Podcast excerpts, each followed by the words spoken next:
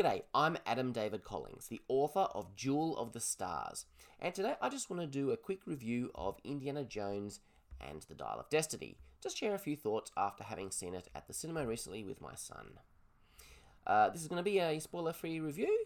I'm going to talk about some of the, the details of the movie, and I'll try and do that in a spoiler-free way. Uh, now, first off, I'm just going to let you know how I rank the previous movies, and then at the end, we'll see where I put this one. So, very simply, I uh, put um, the Raiders of the Lost Ark and The Last Crusade kind of equal as my two favourites of the series.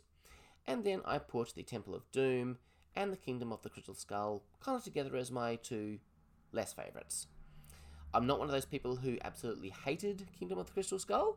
It had some issues, but you know, there was some, also some stuff in there that I found enjoyment in. So, let's talk about The Dial of Destiny.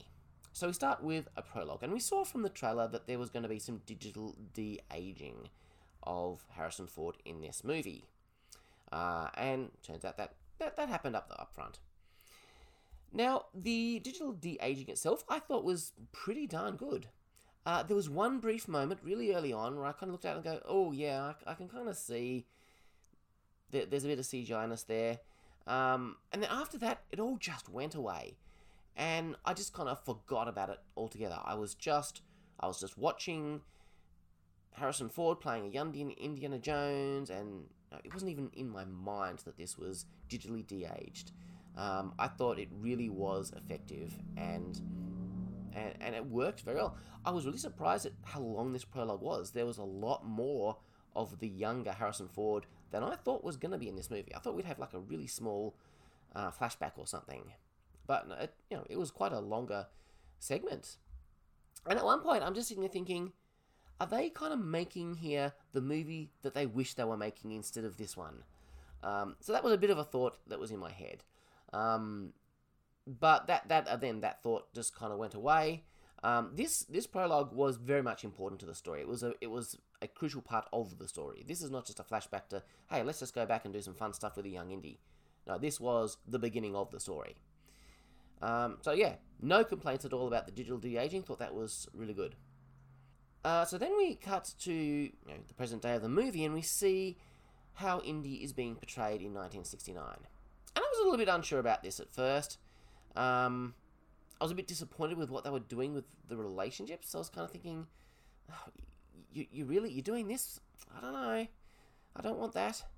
Um, but by the end of the movie, um, seeing how this all played out, No, I, I I was happy with it. I thought it was good. It was fine. Um, now, the actual speculative element of this movie.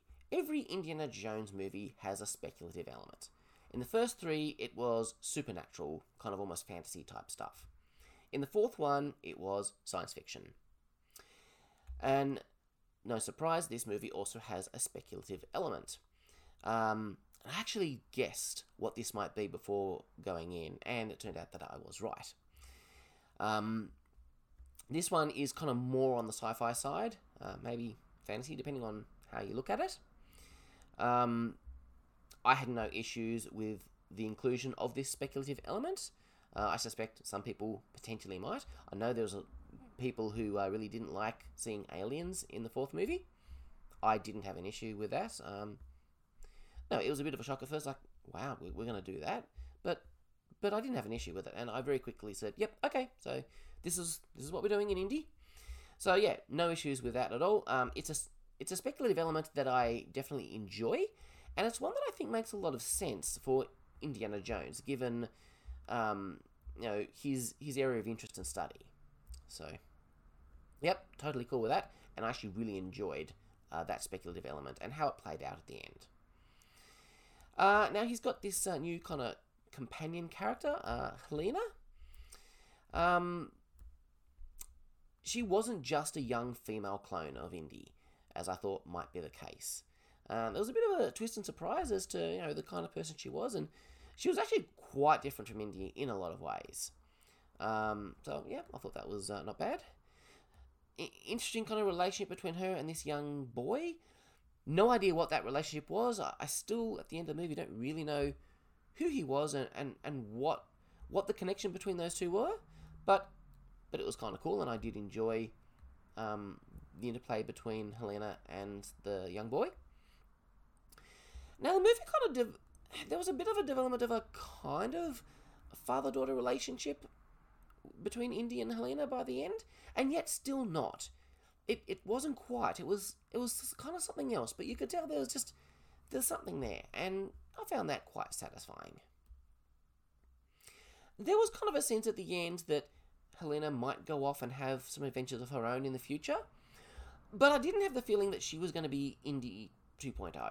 Uh, she is a very different person, and so whatever adventures she might have will probably be different kinds of adventures, and she would approach them maybe in a different way. If anything, I think she's more Nathan Drake than Indiana Jones. Now, this movie definitely had uh, more heart, and um, it was not afraid to go to some heavier, darker places, which I really enjoyed. There's this moment in the movie. Um, so we'd had a, a moment where there was a quite a, a tragic thing that happened, but it's the, but then after that there was this big kind of action, you know, pretty light-hearted adventure sequence. Um, and then at the end, you know, Helena is all kind of happy and kind of almost jokey and celebrating. I was like, yeah, we did this. And Indy just stops her and calls her out. And he said, look, this tragic thing just happened.